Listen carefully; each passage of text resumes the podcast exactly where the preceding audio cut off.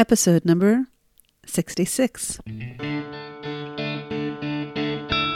Welcome to the Getting Unstuck podcast, where you'll laugh, empathize, and learn how to turn your stuck spots into sources for energy and positive change. And now, your host, the creator of the Stuck Method, Shira Taylor Gura.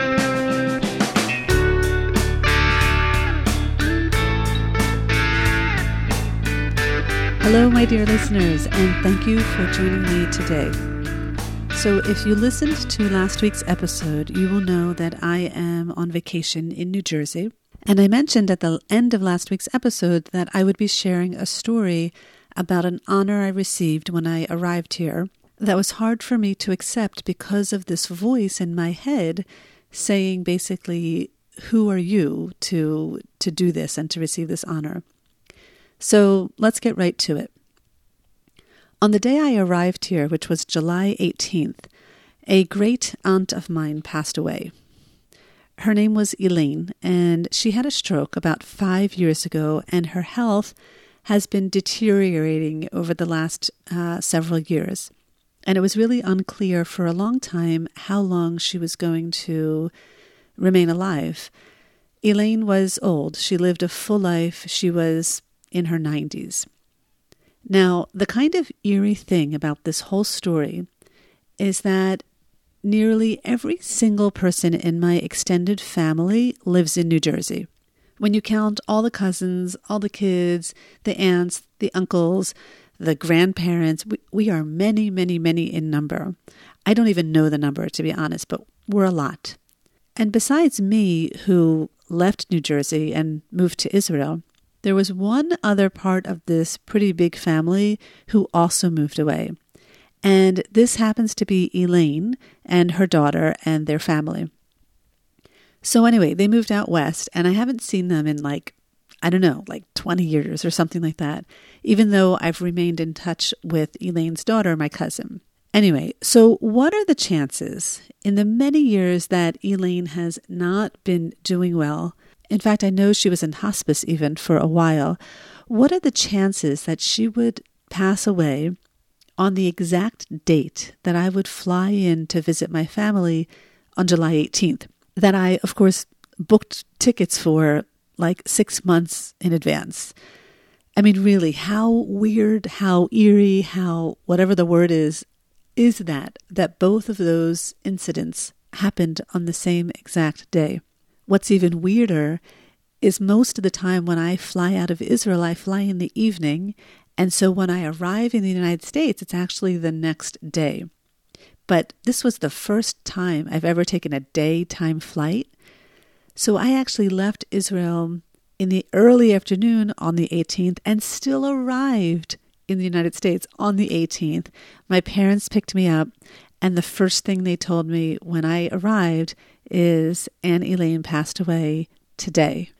So, Elaine's daughter, my cousin, she knew the whole time that even though they lived out west, they were going to have the funeral and her mother would be buried here in New Jersey because she wanted her mother to be buried next to her husband who already passed away and her son who passed away and and the rest of the family. And so because that family lives out west and they don't belong to a synagogue here in New Jersey, they didn't really have the privilege of asking um, their rabbi to arrange the funeral services.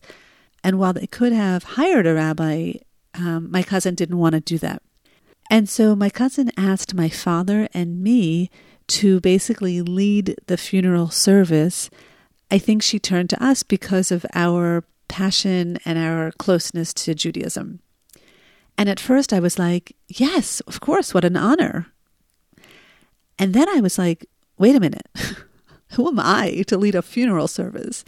I have never led a funeral service in my life. I don't know how to lead a funeral service. I don't know what the prayers are for funeral services. I don't know if there are psalms that are supposed to be chanted and if they are, which ones. I don't know anything, right? And more than this, my cousin not only asked us to lead the funeral service, but she asked us to lead the services back at the home. Because in the Jewish tradition, when someone dies, the mourner is obligated actually to sit in the home, the mourner's home, for seven days, where family and friends uh, can come and grieve with you. And typically, there are services that are led in the home. And from my experiences, it's usually done by a rabbi. And here she is, she asked my dad and me to do this. Now, I say me and my dad because the truth of the matter is, she asked my dad first, not knowing that I was going to even be in from Israel. But when I spoke with my dad, he actually told me that he had already consulted with a rabbi months, months, and months ago to figure out like how to arrange all of this. And he still felt really super unsure and uncertain and unclear as to how to create a meaningful funeral service and a meaningful prayer service for when the mourners were sitting in the home. And this is where I caught myself. Maybe it was because I didn't want to leave my dad in a lurch, or maybe it was because I just caught myself. I just watched my mind telling myself lies about what I can do and what I cannot do, right? This is our mind. Our mind wants to stay comfortable, right? By challenging the mind to go beyond your comfort zone, it makes the mind feel defensive and it makes the mind feel like in a place of fear. And it doesn't like that. So it would much rather just stay comfortable. And I'm aware of that.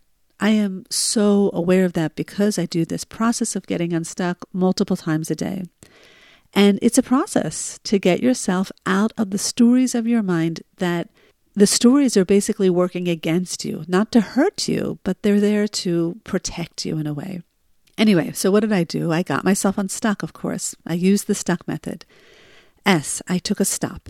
I actually went up to my childhood bedroom and I opened the blinds. I looked out the window and I just sat there and took a couple of breaths and really tried to get myself present rather than staying inside of the story of fear, right, and uncertainty. So, T, I told myself I am stuck on fear, I'm stuck on uncertainty, I'm stuck on um, maybe like having little faith in myself, right? I had these fears of basically like future fears of what I can or cannot do.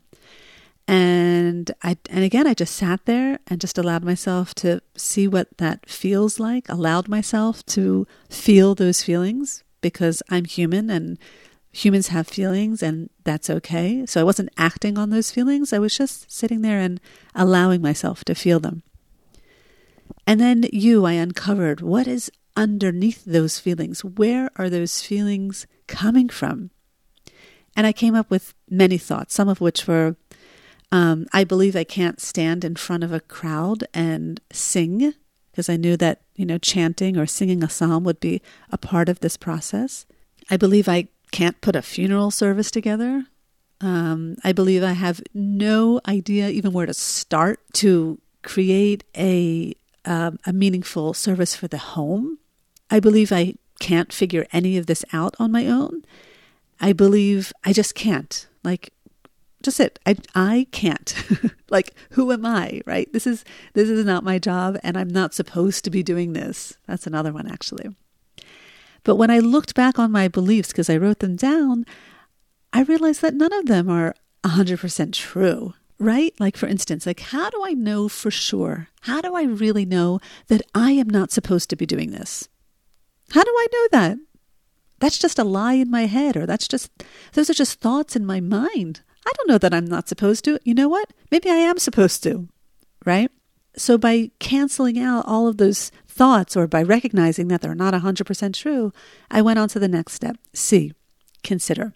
And I thought to myself, I can consider going online and doing research on how to create a meaningful funeral and home service. And I considered that I can reach out to a rabbi friend and consult with her and I can consider writing to my cousin and asking her a lot of questions so that I would have material to put inside of this service. I considered that I, I wrote a book, right? I wrote actually an award winning book. So if I wrote a book, I can maybe write a funeral service, right? That's in the realm of possibility. Remember, that's what considerations are. Considerations are not thoughts that you have to marry or take on. Considerations are just thoughts that are in the realm of possibility right? So I can consider that I can write a funeral service. I can consider this is a, a mitzvah, which in Judaism is, I don't want to go into it now, but it's kind of like a, a good deed, um, also part like commandment, but but basically I'm I'm doing something not for me, but I'm doing this for the sake of my cousin. Um, and the last thing I considered was that my cousin believes in me and that my cousin wouldn't have asked me to help her out had she not believed in me. And when I actually did reach out to my rabbi friend in Jerusalem, she, I think she heard me like stuck on fear. And she also said to me, Shira, you can do this. You're good at this. You know how to speak in front of a crowd because she knows because she invited me once to one of her uh, weekend retreats and I was a guest speaker there. So she, she knows firsthand that I can speak. And she said, You're passionate. And she's like, You've got this. And that was it. So when I went to work researching and writing and corresponding with my cousin and writing some more and editing and sending it back to my dad who reviewed it and edited it more, I think I probably had something like, I don't know, 20 drafts of this funeral script alone. But by the end of the funeral service, I felt really complete. The truth of the matter is, I didn't do very much at all. I chanted the opening psalm, but the rest was in my dad's hands. He was the one who stood up at the pulpit to conduct the ceremony. And I know he was the most confident that he could possibly be because he had this script that I worked so hard on. And the reason that I had so much faith in that script is because of the belief that was instilled in me by my cousin and then later my rabbi friend. When the ceremony was over and we were in the car on the way to the cemetery for the graveside funeral, which I also led, I told myself that it was okay that I got stuck on fear and uncertainty. It happens, right? But I moved on from it. My friends, our minds do the craziest things to us. And if we don't learn how to control our minds, our minds will control us. They just will. Just watch your mind and you'll see it happen.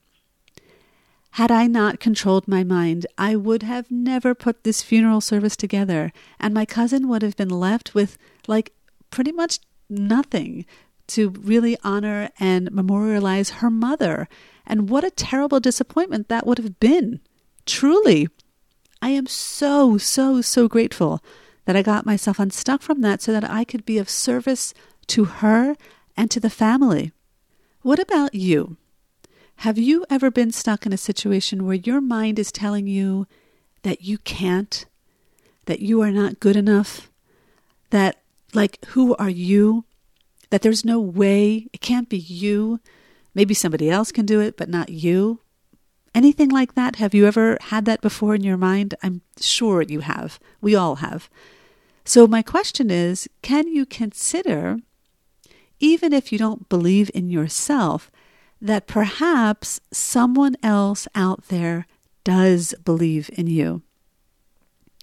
I think we all need someone out there in our lives, whether it's a parent, a coach, a friend, a spouse, someone who really believes in you. So that when your mind goes negative and into places of I can't or who am I, this other person will remind you that it's just your mind that's doing that, you know, to protect you, but and that of course your mind isn't serving you in that moment and that you actually can. And having that outside support will help you evolve and move forward with your greatest potential. Do you have someone like that in your life? And if you don't, I would strongly encourage you to find one. Getting unstuck is a practice, my dear friends. It takes work. But I don't know any other way of going about this. you know, you can choose not to do the work and you can choose not to get unstuck, but but I challenge you. I really challenge you. If you choose not to get unstuck, just notice where you get. And then look at the people around you who do do the work to get unstuck in their lives and notice where they get. There is a difference, my friends, that you will see. All right, my dear friends, I am still in New Jersey and I might be sharing with you another New Jersey story next week.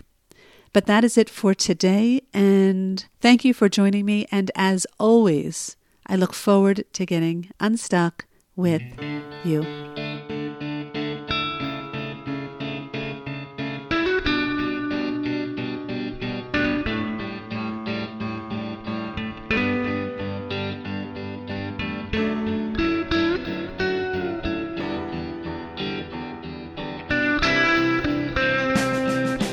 Thank you for tuning into this episode of the Getting Unstuck podcast.